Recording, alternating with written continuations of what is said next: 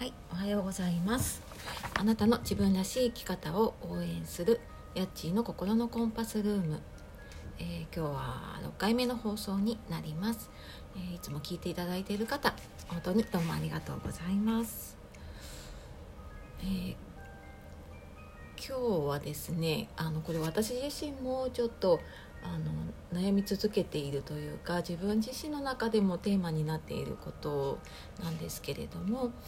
えー三日坊主にならないためにっていうテーマでお話をしていきたいと思います。まあ、この三日坊主にならないためにって、まあ、逆を言うとねあのどうやって習慣化というか習慣にしていくかっていうことになるんですけれどもうん私自身も結構今まであなんかあれやろうこれやろうと思いながらちょっとやってはまた違うことがやりたくなってやめてしまったりあとは、まあ、やってみたんだけれどもちょっと思ってたのと違ったっていうことで、まあ、何かしらちょっとね自分に言い訳をして、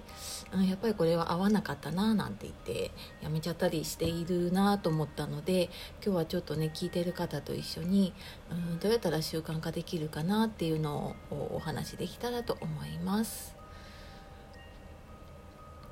で私自身、まあ、まだこの、えー、とラジオトークも6回目ではあるんですけれどもうんまあとにかくこう何か継続するっていうのを、まあ、どうやってやってるかなっていうのを考えた時に、えー3つほど思い浮かびました。で1つ目が、えーまずハードルを下げるっていうことですね。何かを始める時に結構皆さんこうハードルを上げてしまうというかもやりたいことを、ね、やりたいと思ってる時ってすごくモチベーションが上がっているのでものすごく高いハードルをねあの自分で作ってしまったりっていうことないですかね。うんまあ、結構私もそういうことがあったり周りでも、なんか、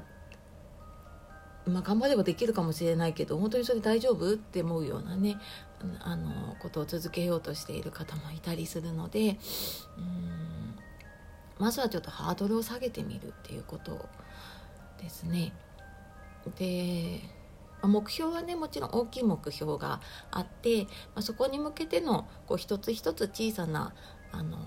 スモールステップを決めてやっていくと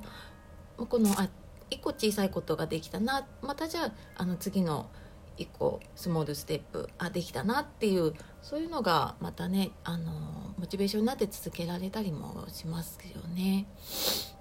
であとまあこれ実際にね周りでもあるんですけどもダイエット、ね、結構あのダイエットのために何かやるっていう方もいると思うんですけれども、まあ、これも私もちょっとその専門じゃないのでねあのわからないんですけれどもあまりね1ヶ月に多分23キロっていうのはねあると思うんですけれども例えば5キロも10キロもで、まあ、元の体重にもよりますけども、まあ、そんなにちょっと無理をしてしまってリバウンドをしてきた、まあ、そんなねあの周りの友達だったりとかも見てきたりしているので、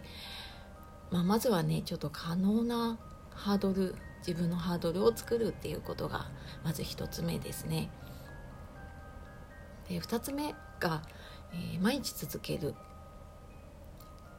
えー、とこれですね私このラジオを始めたきっかけもそうなんですけれどもあのキングコング西野さんのVoicy をいつも聞いてましてそこでもお話をされてたんですけれども、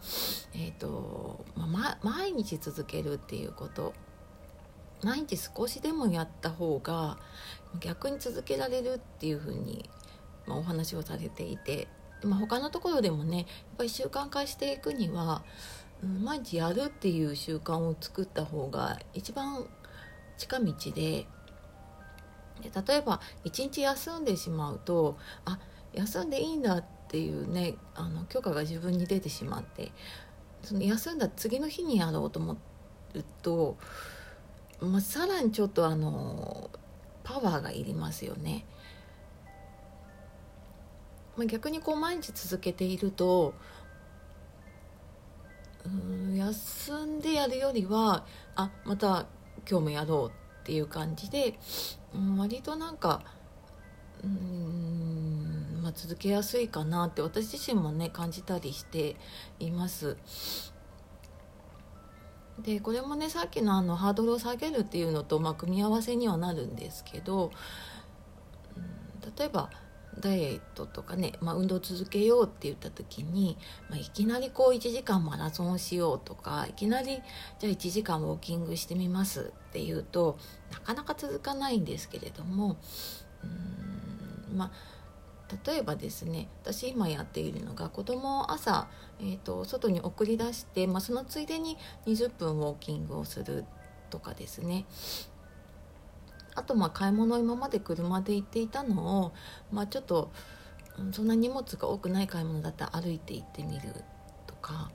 あとはこれあのツイッターの中で言われてる方がいたのでやってみてるんですけど、えーと、1分間スクワットですね。でそれも歯磨きをしてる間って何もしていないので歯磨きスクワットっていうのをうんと、まあ、やるようにしています。でこう何かをやる時にはこれをやるっていうふうにやると、まあ、比較的ねこうやるきっかけというかもう自然にできてしまうので、まあ、そんなのをねこう毎日少しずつやるっていうのがいいかなっていうのが2つ目。で3日,、えーと、3日目じゃないですね。3つ目、えー、これですね。これちょっと人の手というか、まあ、自分だけで頑張るんじゃなくって仲間とかあと、まあ、例えば SNS やってるのであればそういうところでちょっと宣言してみたり、まあ、ツイッターであればあのツイートしてみたり、まあ、そういうのをしてみるっていうことですね。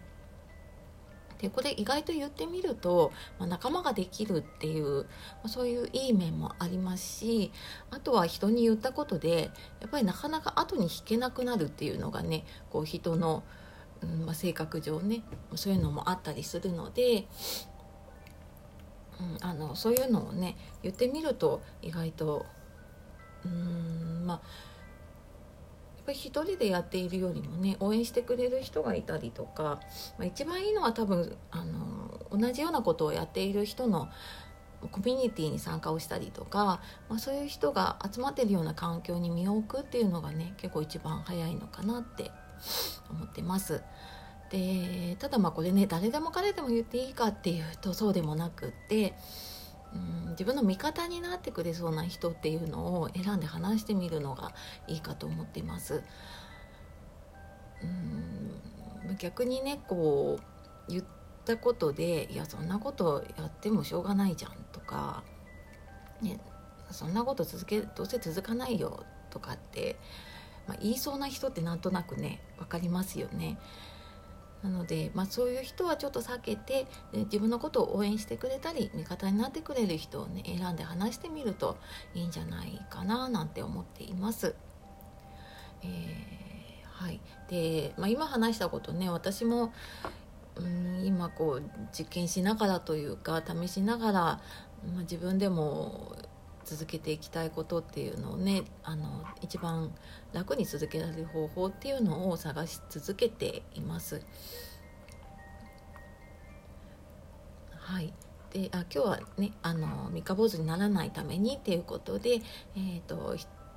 1番目ハードルを下げる。2番目毎日続けること。で3番目が仲間とかね SNS に宣言してみる。っていうことを、まあ、まずやってみるといいかなっていうお話をさせていただきました。はい。では今日もお聴きいただきましてありがとうございます。皆様今日も素敵な一日をお過ごしください。やっちーの心のコンパスルームでした。